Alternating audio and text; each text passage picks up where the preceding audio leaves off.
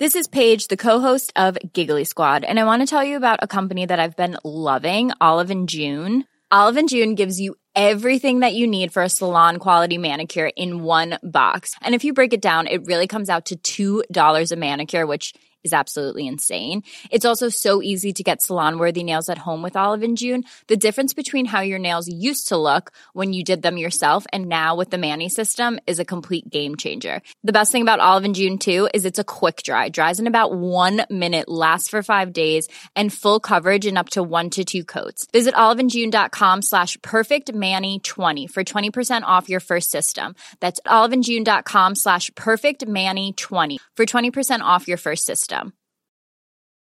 I'm Sandra, and I'm just the professional your small business was looking for. But you didn't hire me because you didn't use LinkedIn jobs. LinkedIn has professionals you can't find anywhere else, including those who aren't actively looking for a new job but might be open to the perfect role, like me. In a given month, over 70% of LinkedIn users don't visit other leading job sites. So if you're not looking on LinkedIn, you'll miss out on great candidates like Sandra. Start hiring professionals like a professional. Post your free job on linkedin.com/people slash people today. Ny podd och vi ska prata lite om eh, vilka böcker som ligger på mitt nattduksbord och inspirerar mig. Det, det, det, det är en avslöjande blandning kan jag säga. Eh, de växlar lite men det finns några som alltid finns där i närheten. En är naturligtvis Bibeln. Eh, men sen så ligger faktiskt Machiavellis försten där. Eh, en man som, och det är den vi ska prata lite om idag. Det är en man som, som är rätt missuppfattad. Man pratar mycket om liksom machiavelliska planer och, och sådär i Sverige. Jag menar, och citat, det, det, är mycket säkrare för en första att vara fruktad än älskad och du vet. Det, det, han, han är rätt missuppfattad för man måste förstå var han kommer ifrån och i vilken kontext det här eh, och hur man liksom kan för att det i den här boken Försten, är, tycker jag, ett, ett väldigt, väldigt bra sån här eh, alltså vägledning hur man ska styra dels sitt liv eh, och dels om man driver företag och gör affärer. Eh, sen, sen, läser jag, är också en, alltså en stor favorit är Caesar. Varför älskar jag Caesar? Jag anser att Caesar är en av de absolut främsta ledarna i världshistorien. Eh, och, och, han, och jag gillar, jag har alltid mina företag när jag haft mycket anställda. Han har verkligen varit förebilden för mig hur man styr ett företag. Och, och hur styr han? Jo, han styr genom att agera. Han styr genom att vara i, i, liksom en del av saker. Han styr liksom inte bakifrån. Han är liksom ledaren som går först, inte bossen som står bakom och tvingar folk att gå framåt. Och han styr också sina legioner med, ur en erfarenhet och, och en, en pondus av att ha varit där själv. Han har blött själv, han har slagit själv som ung, ung legionär, alltså som ung officer i den romerska armén. Eh, så, så tar han, en av de, han, han, får en av de mest prestigefyllda belöningarna som finns. Krona Civica, det vill säga om man räddar många, må, ibland säger man att han räddar en hel legion, men jag tror att det, det riktiga är att man lång, räddar många medborgare med, med sitt eget agerande under strid. Eh, så det är en otroligt liksom, kompetent människa. Det är också en tuff typ som är beredd att ta, han tar chanser i livet. Eh, Eh, jag menar, när han blir, han blir tillfångatagen en gång av pirater. Det här, det här är Julius Caesar. Han blir tillfångatagen av, av pirater och på den här tiden är det en av piraternas försörjnings... Det är att de tar adelsmän. Caesar var en adelsman. Eh, I och för sig en adelssläkt som var på dekis. De hade inte haft några liksom, högre tjänster inom den romerska förvaltningen. De var på dekis. Eh, men han var adelsman och de hade faktiskt inga pengar heller. Så då gör det som händer här när han efter han blivit tillfångatagen är extra liksom extra stora pungkulor jag får för att göra det här. Ehm, han, då, då begär de då, han är militärtribun då, det är en slags officer. Eh, och för en, en, en lösen för en militärtribun vad de begär, det är 20 talenter.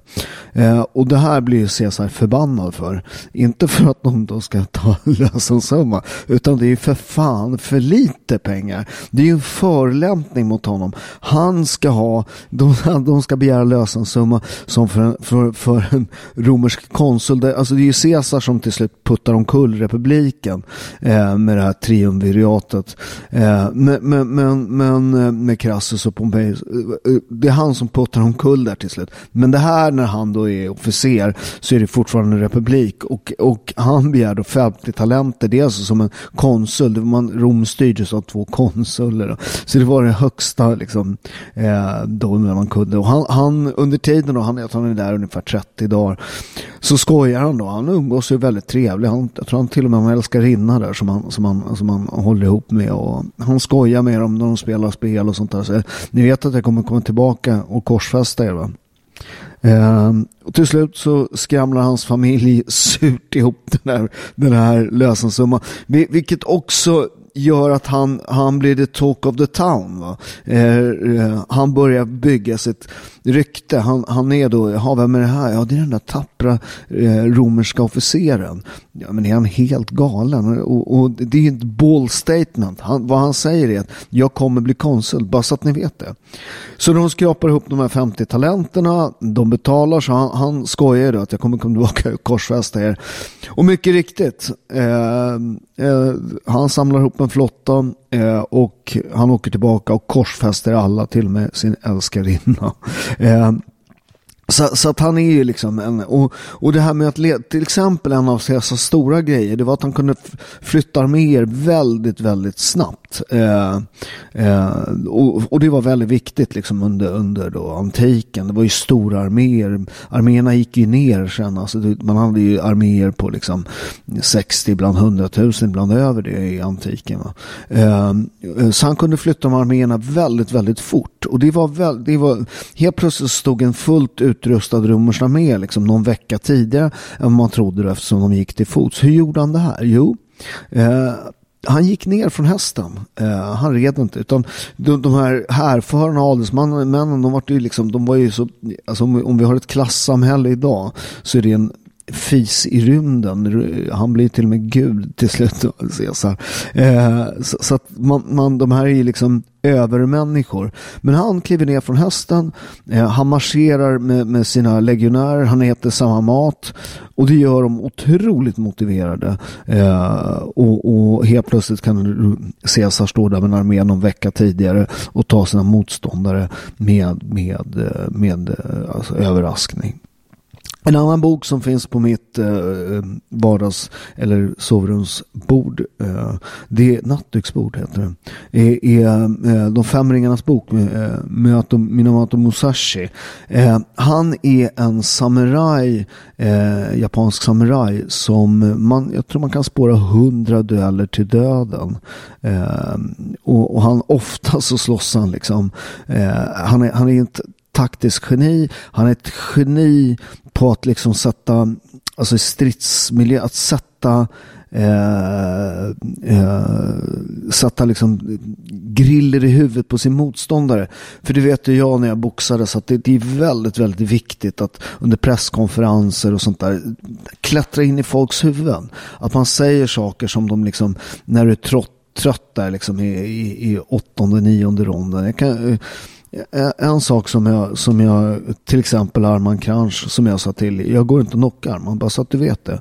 Eh, och eh, matchen började, jag höll ju på att knocka honom i första ronden och sen tog jag ju helt slut i, jag krossade honom i fyra ronder. Men sen, sen jag gick ju upp två viktklasser för att möta honom. Han är ju 10 kilo tyngre, 10 centimeter längre. Det är ingen som berättade om det i tidningen att det var en rätt stor uppförsbacke. Han är en välteviktare, jag, eller jag är en välteviktare, han är med, mellan, mellanviktare. Så han, han är bra mycket större än mig. Så att, så att jag, jag ska berätta någon gång för jag, blev väldigt, väldigt trött. Ifrån. Och sen var det alltså från rond 6 var det i princip bara överlevnad för mig. Men då hade jag konstant under alla presskonferenser sagt till Arman, jag går inte att knocka. Eh, eh, du vet, här och där. Du har sett matchen mot Castillejo. Du slår inte ens i närheten så hårt som han gör. Jag går inte att knocka, jag går inte att knocka. Eh, och i rond 6 är han ju väldigt nära att knocka mig kan jag säga. Eh, jag är nära att knocka honom i första ronden, han är väldigt nära eh, att knocka mig i sjätte ronden. Men han, det, han, han blir trött. och till slut börjar, tror jag att de här alltså det, jag tror att det börjar äka, äka hans huvud lite. Han går fan inte att knocka den där jäveln. ja, det gick 12 ronder eh, och med lite facit i hand så, så, så är jag rätt nöjd med det för jag var lite småsnorig. Ingenting man kan skylla på men jag var dödstrött efter fjärde ronden. Eh, och det, han är en av svensk historias bästa boxare. Eh, så, så att, och jag gick upp två i klasser så att jag kan säga att jag är rätt nöjd med den fighten. jag, var, jag var inte nöjd efter kan vi säga. det där. Han, han hade ju lovat mig faktiskt att knocka mig på tre ronder annars skulle han ge bort mig mitt bälte. Jag tror han fick ett chock, en chock. Det är en av de hårdaste matcherna faktiskt i hans karriär. Och min också naturligtvis. Eh, men, men, men, men Återigen till, uh, jo, Minimoto Musashi tappade. Det finns en väldigt bra bok, förutom de fem ringarnas bok, så finns en väldigt bra roman uh, som heter Minimoto Musashi uh, som handlar om honom. Det, den, det är lättläst och, och super superunderhållande och, och en, liten, en liten inkörsport för att liksom eh, sen läsa de fem ringarnas bok och, och sådär. Men åter till försten och Machiavelli, denna eh, mastermind av ondska eh, som han ofta eh, han beskrivs som. Eh, försten man måste förstå i vilken kontext han skriver försten. Italien eh, är ju... Eh, man ofta så tänker folk på Italien som ett, som ett gammalt land och allt sånt där. Italien är ett nytt land. Italien, Sverige är ett gammalt land. Eh, hela Europa jag menar, om, jag menar, eh, är ju liksom startat där. Jag menar, om du tittar, Tyskland är ju liksom mitten på 1800-talet. Italien är 1861, enas Italien av Garibaldi va? och Vittorio Emanuele. Italien är ett gammalt folk, eller ett, ett, gammalt folk i ett nytt kungadöme. På Machiavellis tid då är det små stadsstater, det är några lite större stater. Eh, södra Italien har ju Regni delle Due Sicilien, eh, styrs av en spansk kungafamilj. Eh, och de här ligger alltid i luven på varandra. De slåss, det finns privatarméer som, som, eh, som alltså, kondolerar de är Alltså de, det är helt sjukt i Italien. De här privatarméerna, de, de slåss ibland och de dör. Alltså de, de lever på att slåss. Att det är inte alltid så nödvändigt att liksom besegra folk. Utan så här, de får en order och så får de betalt så gör de det. Istället för att liksom avgöra grejer. Så, så ja men det här har vi fått betalt, nu går vi hem. När de är klara liksom. Eh, och när inte italienarna slåss med varandra så kommer fransmännen ner med stora arméer och dänger på italienarna. Så, så, så att så att Italien är ett fullkomligt kaos. Eh, efter romarriket så är det liksom alla är där och slåss eh, konstant.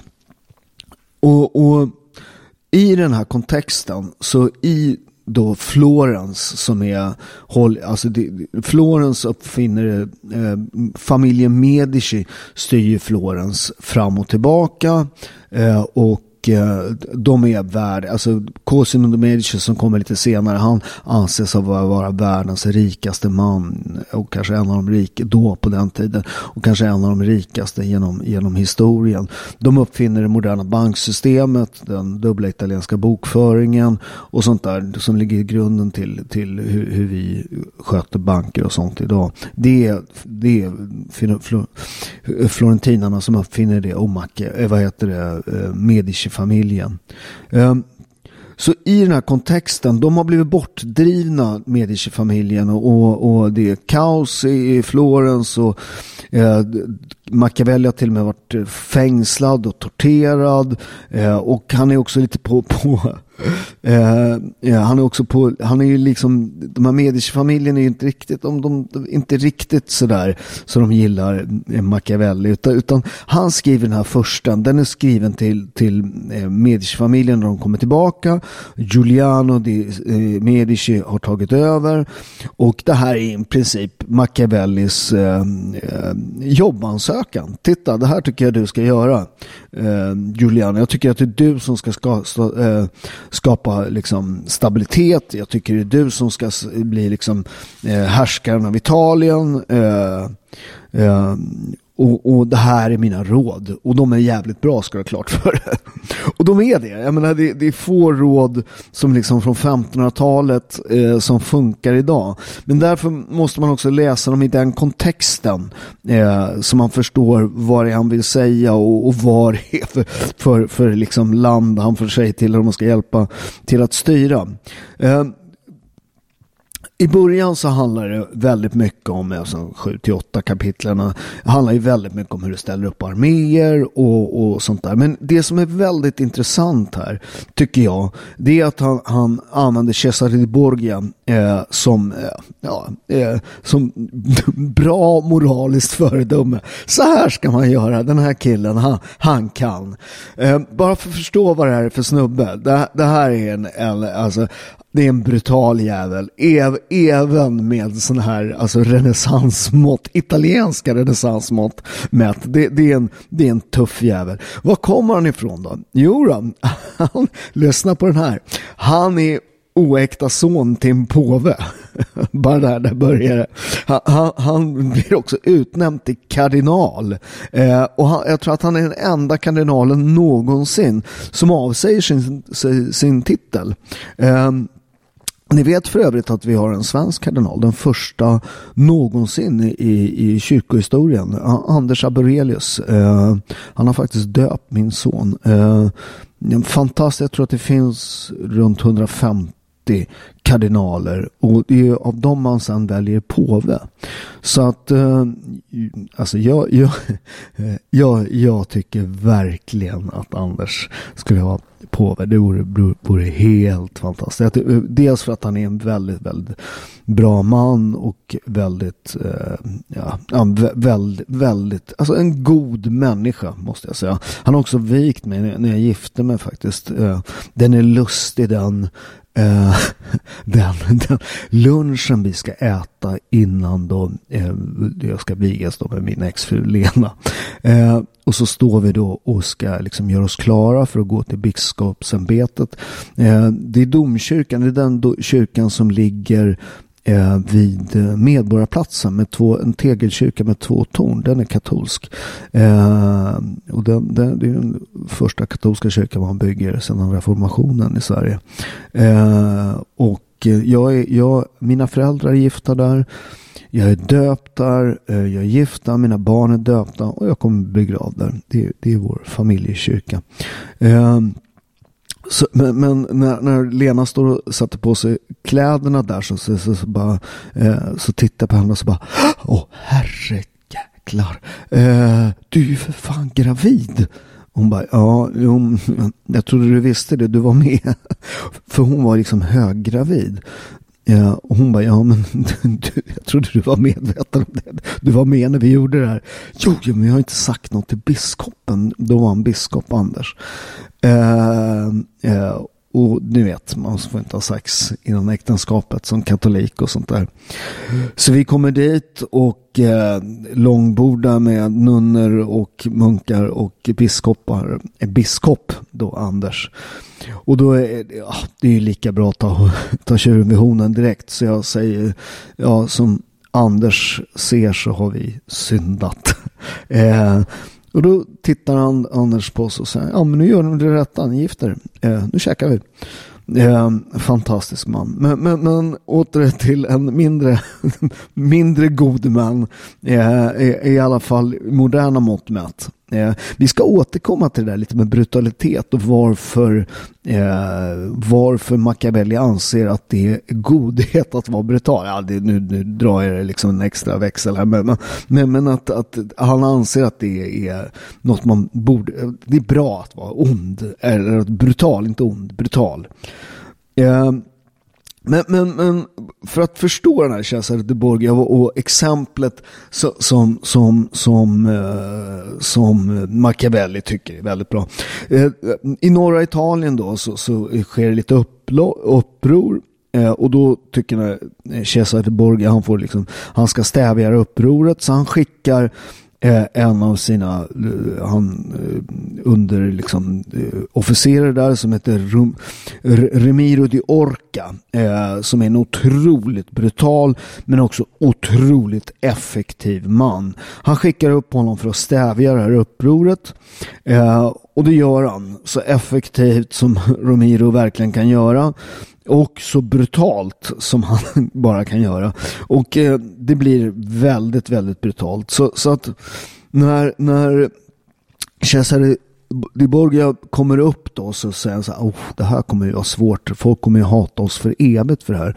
Hur löser vi det här? Jo då, det förstod Cesare Di Borgia man gjorde. Han, han, han, han eh, låter då stycka då han den här Remiro som han har liksom hyrt in för att fixa det. Han styckar honom, sprider ut hans kroppsdelar på piazzan och gör honom till syndabock. Eh, så, så, så att vad, vad händer då? Jo, folk säger så här, okej, okay, den här Cesare, det är ju ingen man tjafsar med. Det är helt... eh, eh, det, det, det, det, han tjafsar man inte med. Men det var inte han som var brutal mot oss. Han var ju bara brutal mot den här Remiro. Och det var ju den här jävla Remiro. Det var bra att han dog. För han, det var en elak jävel. Och han dödade min farbror och allt sånt där. Eh, men vad han säger också i det här eh, eh, Machiavelli. Det är att så här. Du ska vara brutal. Eh, och du ska Alltså du ska verkligen ta i när du är brutal. Du, du, och, men du kan bara vara det i början. Uh, för att och det är då du liksom ska, när, när du ska, han säger så här, avrätta alla dina fiender i början. Uh, för, att, för att, och det där kan man, om man, om man ska föra över det, hans tankar, för att han, och sen ska man sprida graserna. För att då kommer folk glömma bort att du var brutal. De kommer säga, ja ah, han är hård den där jäveln. Men, men sen så I'm Sandra, and I'm just the professional your small business was looking for. But you didn't hire me because you didn't use LinkedIn jobs. LinkedIn has professionals you can't find anywhere else, including those who aren't actively looking for a new job but might be open to the perfect role, like me. In a given month, over 70% of LinkedIn users don't visit other leading job sites. So if you're not looking on LinkedIn, you'll miss out on great candidates like Sandra. Start hiring professionals like a professional. Post your free job on linkedin.com/people today. Lättar man lite på skatterna eh, så, så gör man hit och dit och, och sådär. Jag menar, eh, ett typexempel på det är när, när eh, alltså snapphanarna här i upproren då i södra Sverige när man har fått tag över eh, Skåne och från dagen. Det är att man är otroligt brutal mot de här snapphanarna. Eh, man, man, man, men däremot så sänker man skatten skatterna och sådär. Så, så, så, att man går fram jävligt hårt men att säger så här, men Sverige är ändå så rätt bra va? för att de, de sänker skatterna. Det, det, det, men, men det är ett sätt att använda den här idén. Och man ska använda det modernt eh, liksom som företagare eller som chef så är det så här, när man, när man startar ett företag eller man, man gör någon, någonting i, i samarbete med några om man är ett par polare som startar igång ett företag och så märker man efter ett tag att så här, fan, det här funkar inte, vi jobbar inte åt samma håll eller man har en anställd eller någon som man är chef över som, som man kommer in och man säger det här kommer inte funka. Eh, den här personen kommer jag få avskeda. Eh, och så fort man känner den grejen eh, så måste man så här, man måste agera. Eh, man måste se till att så här, ja, men det, här, det här kommer sluta med, vi jobbar inte åt samma håll, den här vill inte göra jobbet eller vad det nu är liksom. Eh, då måste man agera direkt. Eh, och då, då, då kommer folk se att så här, vänta, den här snubben är ingen man tjafsar med. Men sen så måste man vara extremt trevlig och så här, lite grann strö graserna under, under. Men det är viktigt att göra det först. För att gör man det lite pö om pö. Dels så framstår man som velig. Eh, och det är något som folk verkligen hatar. Och det är något som, som eh, eh, något som, som, som, som folk inte tycker om. Så, så, att gör det direkt, avrätta dina fiender första dagen, strö graserna, då kommer folk glömma, glömma bort grymheten och komma ihåg att det är det du gör som är bra. Och han säger att det är bättre att vara grym, eller han, han ställer frågan, är det bättre att vara grym eller inkännande och snäll? Han säger att det han gör, Cesare de Borga, och grym. Det är faktiskt lika med att vara snäll enligt Machiavelli. Eh, om, man ska dra det lite långt eh, i vad han skriver. Eh, för, för att Uh, det här är ju också klassiken den här som, som alla, alla missuppfattar. Uh, citatet från Machiavelli. Det är mycket säkrare för den första att vara fruktad än att vara älskad. Uh, för, för att frågan är då som man ställer sig. Är det bättre att vara älskad eller fruktad? Då säger han att det är mycket bättre att vara fruktad. För att det går inte att vara älskad och fruktad. Det är väldigt, väldigt svårt att både vara älskad och fruktad. Och då ska man välja att vara fruktad. Människor, återigen Machiavelli, inte jag. Han säger att människor är otacksamma, de är lögnare, de flyr flyr för sitt eget skinn. Eh, en människa som, som bara vill bli älskad kommer ingen ha respekt för. Eh, det, det, det, det är också något om, med tanke på att man lägger Bibeln, jag lägger Bibeln bredvid Machiavelli, att man måste ha bägge, bägge synsätten. Jag menar, den, den godaste människan. Det är också ett typexempel på om man är riktigt god, om man är rakt igenom, om man, om man är hundraprocentig gud, godhet, vad händer då? Jo, man blir korsfäst. Eh, och, och om du ska bli helgon, då kanske ska läsa Bibeln mera. Om du ska bli, styra upp ditt liv för att eh, skapa företag och sånt. Då ska du lyssna på Machiavelli. Eh, men eh, när du driver företaget, lyssna. Be till Gud om förlåtelse. för det du gör. Nej, det, du, du, ska, du ska naturligtvis agera väl, du ska agera eh, sådär, men du måste ha saker och ting i tanken. Återigen med Machiavelli, man måste läsa honom med, med, med en nypa salt. Men man ska också komma ihåg att många människor agerar också utefter de här principerna som han har. Det handlar väldigt mycket om agerande. Han säger som han säger i början, jag ska berätta för dig eh, hur du, hur du, hur du ska agera, hur du ska, hur du ska göra för att bli framgångsrik. Inte som du vill, inte som drömmen, utan det som funkar. Jag ska berätta sanningen säger han, eh, kanske inte exakt så, men, men, men, men, som jag kommer ihåg det. Eh, och, och någon som är snäll, ingen rädd för. Man, man, man hugger hellre kniven i ryggen på någon som inte ger igen. Än någon som man vet kommer komma tillbaka och du liksom eh, kommer ge igen med råge. Så, så, så att eh, var, var brutal. Vad det nu är. Eh,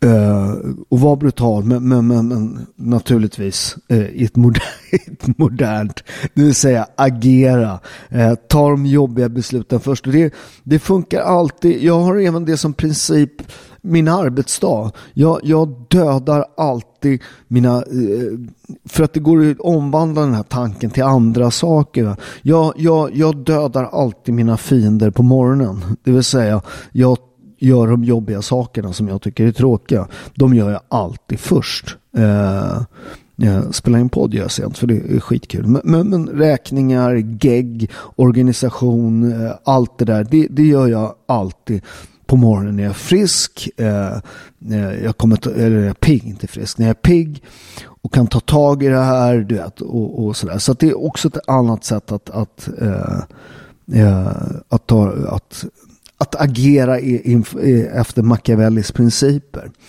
Eh, kapitel 15 till 26 Eh, där är det väldigt mycket hur man uppför sig.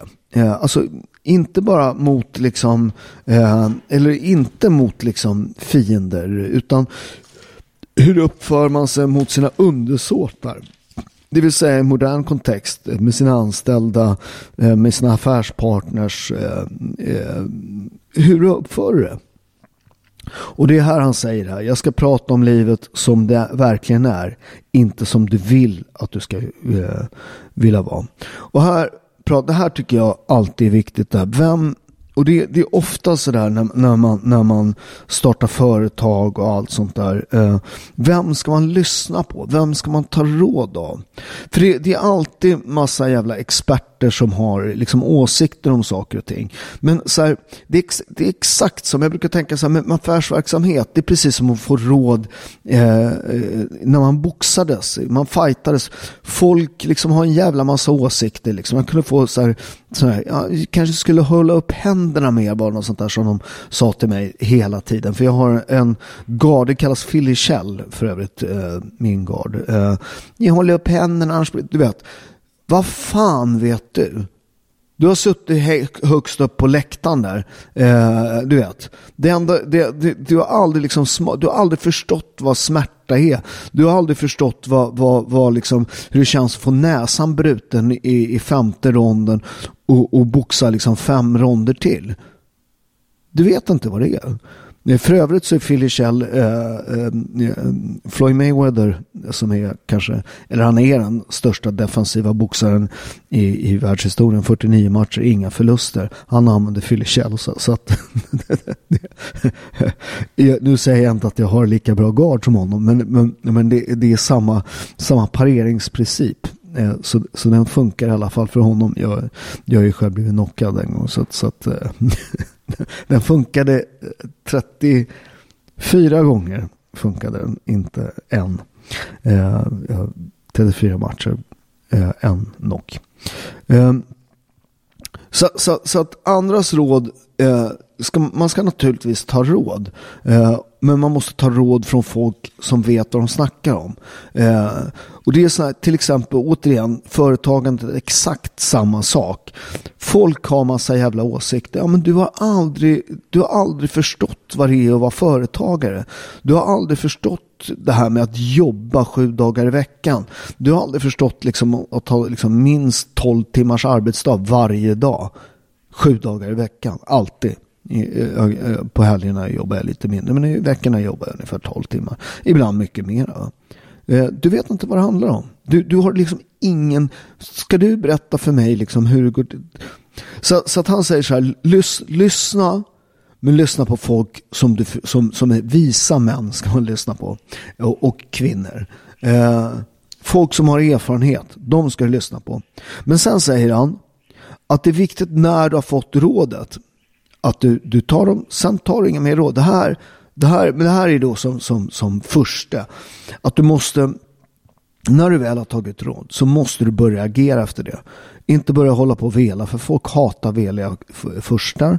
Eh, och sen så måste du, för att annars anses du som vek om du inte liksom agerar efter den här planen utan du frågar konstant. På, på det. Och sen är det klart, det är modernt, eh, i en modern kontext när du kanske inte blir dräpt om du misslyckas så är det klart du ska ta andra råd. Men du måste börja jobba rätt länge efter det här. För, för att eh, det absolut bästa sättet att få lyckas eh, när man har misslyckats det är att försöka en gång till. Sen, sen, sen är det så här det finns, it's a fine line det där. Man, man, man jobbar med, med grejer och det har jag erfarenhet av nu. Att man, man, man jobbar efter en princip, man kämpar och kämpar och så har man den här riktiga fighterglöden. Men ibland måste man vara beredd att liksom kill your darlings, ta bort grejer man inte är bra igen fast man liksom startar ett företag inför de principerna.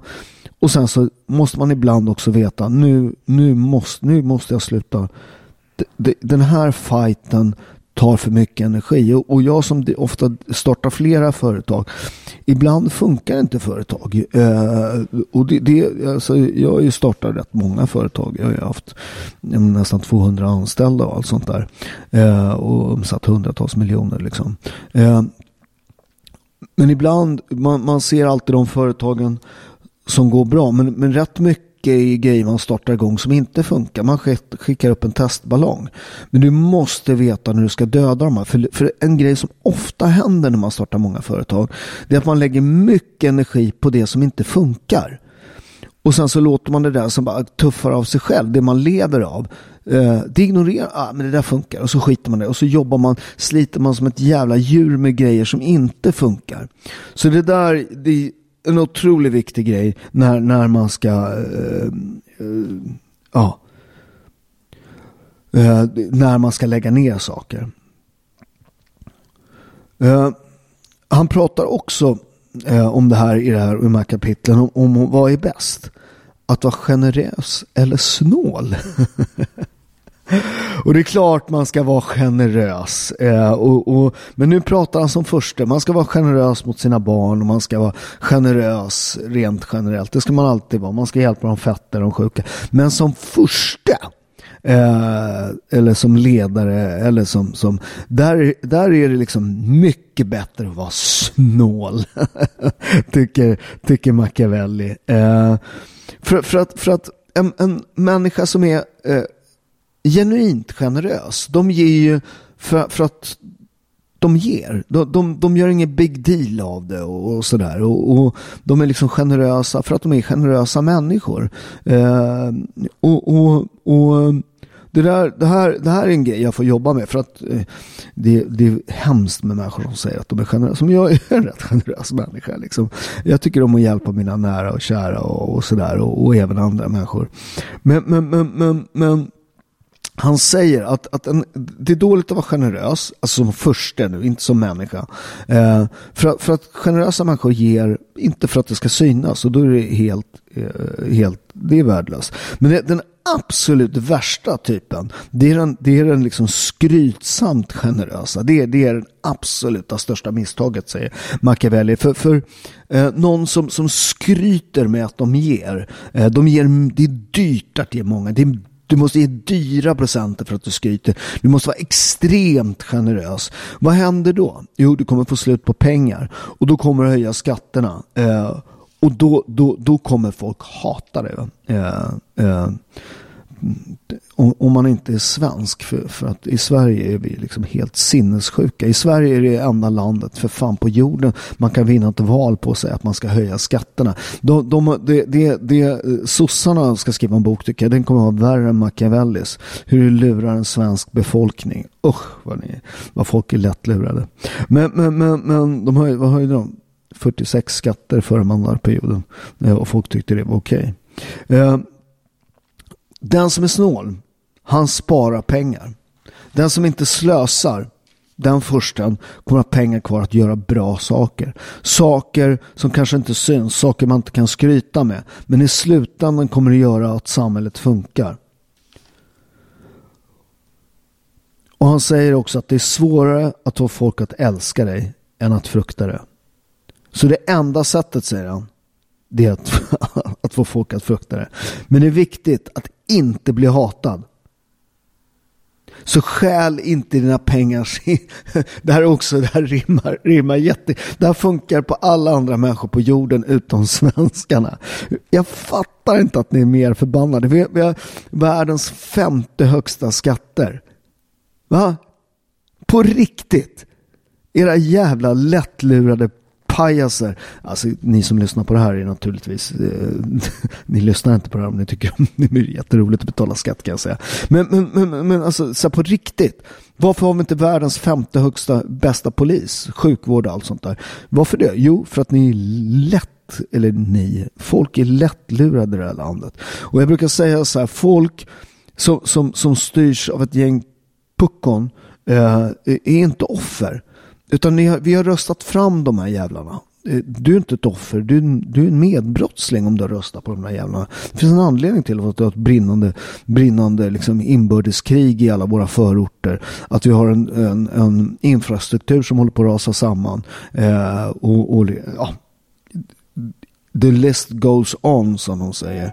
Du är en medbrottsling. Du har röstat fram dem där. Inte du som lyssnar. Du ska lyssna säkert. Rösta väl säkert på med skulle jag säga. Eh, vilket jag gör.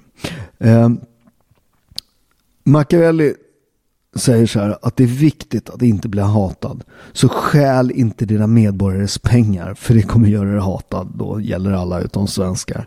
För, för, för Machiavelli säger man glömmer fortare sin fars, att sin far blir dödad än att man blir av, blivit av med arvet från honom. Kapitel 18. Eh, den här är liksom, den är ups och den här ska man ju läsa med, med bibeln i ena handen och, och, och, och, och sin, sin ta, funderar med sin moral. För, för kapitel 18 då pratar han väldigt mycket om att hålla sitt ord. Eh, och han säger att man ska ge, ge sitt hedersord lätt. vad, vad jag kan läsa mig till så, så behöver du inte hålla ditt hedersord. Eh, en prins kan nämligen slåss på två sätt. Eh, med lag och med våld. Eh, eh jag menar så, att styra med lag, det, det, han säger så här, och de två sätten, det, det, det, det, med lag, det som vi människor styrs av lag. Våld, eh, så styr man djur. Men han säger att du behöver bägge för att det ska funka. Och här kommer ett av hans eh, eh, klassiska citat. Du måste vara som en räv åt lejon. Och vad säger han här? Jo, räven anammar intellektet. Eh, han ser sig omkring. Han ser farorna. Han ser fällorna. Eh, han ser potentiella eh, byten. Han är mycket, mycket smartare. Han litar på sitt intellekt. Och det behöver man ha. Men du måste också vara ett lejon.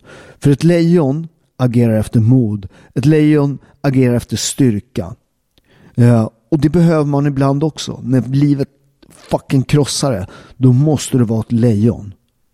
Meglio vivere un giorno da leone da una vita di pecora. Hellre leva ett liv eh, en dag som ett lejon än ett liv som ett lamm. Det är något som tyvärr fascisterna snodde i Italien. Men det där är faktiskt hittade man skrivet eh, på en vägg eh, efter slaget vid, eh, inte Carporeto, utan eh, vid slaget vid floden Piave. Det vill säga Eh, ett av de blodigaste slagen under första världskriget. Det är där eh, italienarna till slut vinner första världskriget. Det är där det vänder. De har fått dyngstryk, italienarna, i slaget i Carporeto, där faktiskt min farfars far var med. Eh, och det dör ju liksom tusentals italienare där, eh, tiotusentals italienare till och med på en dag. Men de lyckas vända det här och det är liksom hellre leva ett liv som ett lejon, eller ett dag som ett lejon, ett liv som ett lamm. Eh, och ibland måste man ha den inställningen. Man måste liksom liksom skita i vad folk, liksom, för att ett lejon bryr sig inte om vad får tycker om dem. Eh, och ibland måste man liksom säga, nu kör vi. Du måste vara en räv för att undvika fällor. fällor. Och du måste vara ett lejon för att skrämma bort vargar, säger han. Den som alltid är ett lejon, de är dumma. Om du alltid använder styrka, eh, du, du, du, då kommer du förlora. Man måste vara eh, en räv och inte alltid vara ärlig utan man måste kunna liksom glida på det där. Eh, och det där är ju den här svåra. Det är klart man ska vara ärlig. Men, men, men man måste förstå att folk kanske inte är alltid ärliga. Man kanske inte behöver berätta allting och sånt där. För han säger folk är lögnare. Folk håller inte sitt ord. Och därför behöver en prins inte göra det heller. Uh. Men han avslutar här med att säga du får aldrig avvika från det som är gott om det är möjligt. Men du måste kunna vara ond om det är nödvändigt. Och den här klassiska, det är inte Machiavelli, men hellre en krigare i en trädgård än en trädgårdsmästare i ett krig. Eh, det där är något som jag tycker folk på vänsterkanten gör en grej. De här som, som, som tycker det här med kriget i Ukraina och kan vi inte bara vara snälla och sånt där. Hur fan kan du vara snäll jag menar, har du sett vilka jävla krigsbrott de har? Mördat och våldtagit unga flickor med ryssarna. De är för fan grisar för fan. Eh, det är klart, och hur var det nu korruption och allt sånt där i, i, i, i Ukraina vad det nu är. Och det har ju varit väldigt korrupt och det är det fortfarande. Men det, det, det går inte ens att sätta jämförelse. Vad fan, de har ju klivit in i deras fucking jävla land och våldtar deras döttrar. Kom igen, håll käften för fan Göran Greider. Det är fan... Usch. Och det, det, där, det där är liksom eh, läskigt att det finns sådana människor. För att det är den här trädgårdsmästaren i kriget. När det väl kommer, du vet. Då, då, då kommer de där jävlarna ha förstört allting.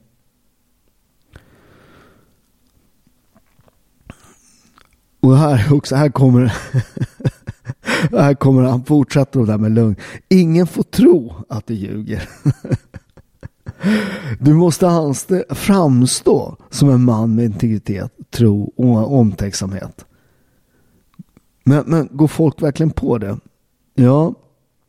Eh, han säger Machiavelli, folk dömer in, efter sina ögon, inte efter sina händer.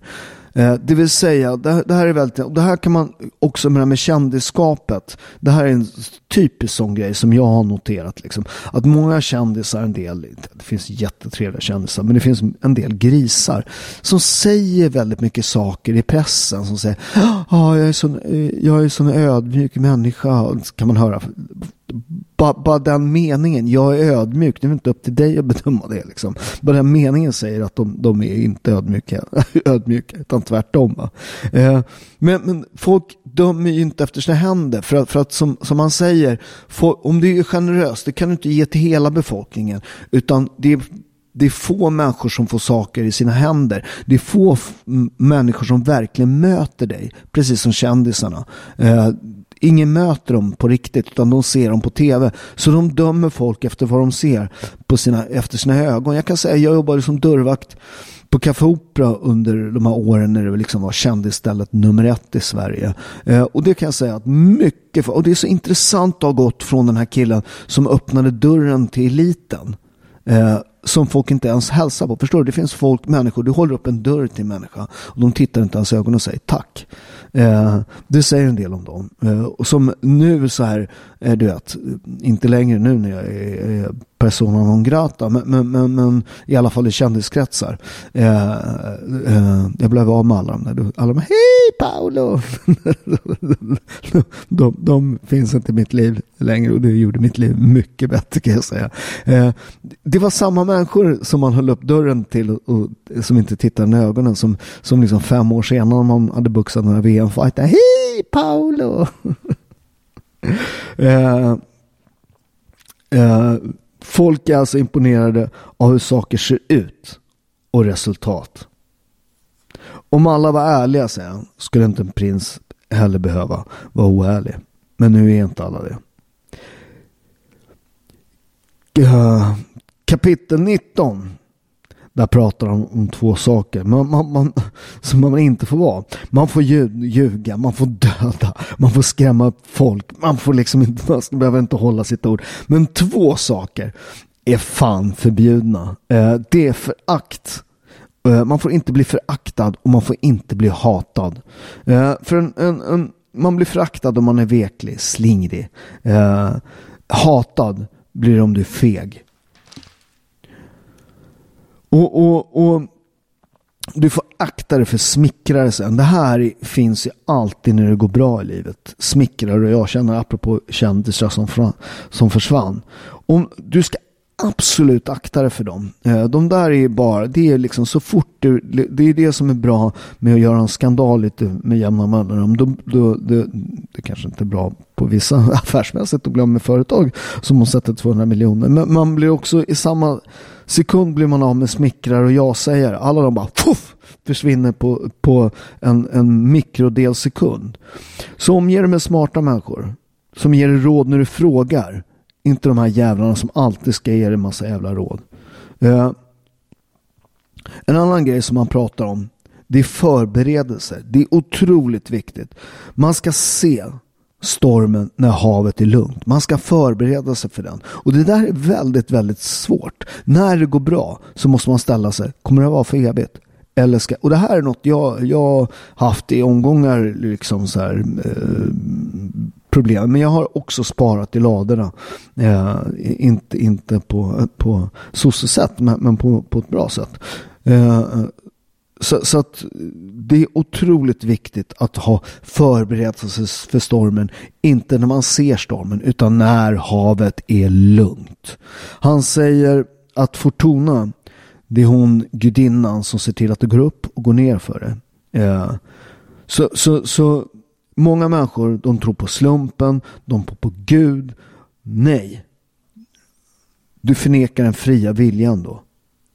Jag tror att Fortuna Mikael tror också det är ungefär hälften. Resten är något du kan, kan, eh, kan förbereda dig för. Jag tror att många av de här, när man pratar om, om så, här, så här blev jag framgångsrik företagare, man, man, man, man eh, efterhandskonstruerar en del saker. Det var, det, var liksom, det var en del tur också. En annan grej som man pratar om det är att man kan lyckas i alla, i, i, i, alltså en arketyp av människor kan inte inte eh, lyckas i alla skeden. Ibland måste man förstå att ibland behövs någon som är försiktig. Ibland behövs någon som är modig. Eh, men han säger om man ska välja en av de här, om du ska vara den, den, den, modiga, eh, den, den vågade eller den försiktiga. Ja, här blir det lite sexism. Han säger eftersom, eftersom Fortuna är en kvinna eh, så gillar hon den, den, den, den beslutsfattiga starka. Eh, men men, men jag, jag, jag, jag tror den vågar i en, i, i, i en ledningsposition. Så den vågade, han utmanar man inte, man känner att det här är en snubbe som kommer ta för. Den, den försiktiga Eh, man hugger hellre någon som är snäll i ryggen än någon som kommer hämnas ordentligt. Återigen, eh, Machiavelli säger att eh, han beskriver världen som den är. Inte som vi vill att den ska vara. Eh, det är min tolkning av, av, av försten. Eh, så eh, jag hoppas att det här var eh, något ni tyckte var bra. Ni får gärna gå in på robertos.shop och shoppa lite olivolja. Det här är gratis. Eh, så jag hoppas att ni gör det. Eh, och vill ni ha mig som personlig PT. Jag har, finns som PT online nu. så finns jag på coach och se vad är det coach Paul måste jag fan googla så man inte säger något dumt. Eh, coach Paolo tror jag att det är. Nu får jag googla. Eh, där, nu ser jag här. Oj, oj, vilken snygg. Eh, det är coachpaolo.se att jag inte kunde det i huvudet säger en del om mina, att jag kanske skulle ha duckat med det där, men jag sköt om min, min My Defense kanske inte var så bra. Eh, så jag hoppas att eh, det var, säg om ni vill höra mer av den här typen av bokrecensioner, Denny, eh, av en gammal boxare. Eh, ha en grym vecka nu och sen så syns vi, ja vi får se om de lyckas få till de här poddarna. Det, det, det här är inspelat på torsdagen. Så den kommer, brukar komma på fredagen. Ibland på lördagen, ibland eh, på, på söndagen. Men, men, jag hoppas att de får upp den på fredag. Eh, vi hörs nästa vecka. Eh, ha en riktigt bra vecka nu. Och helg blir det. Eh, kick it.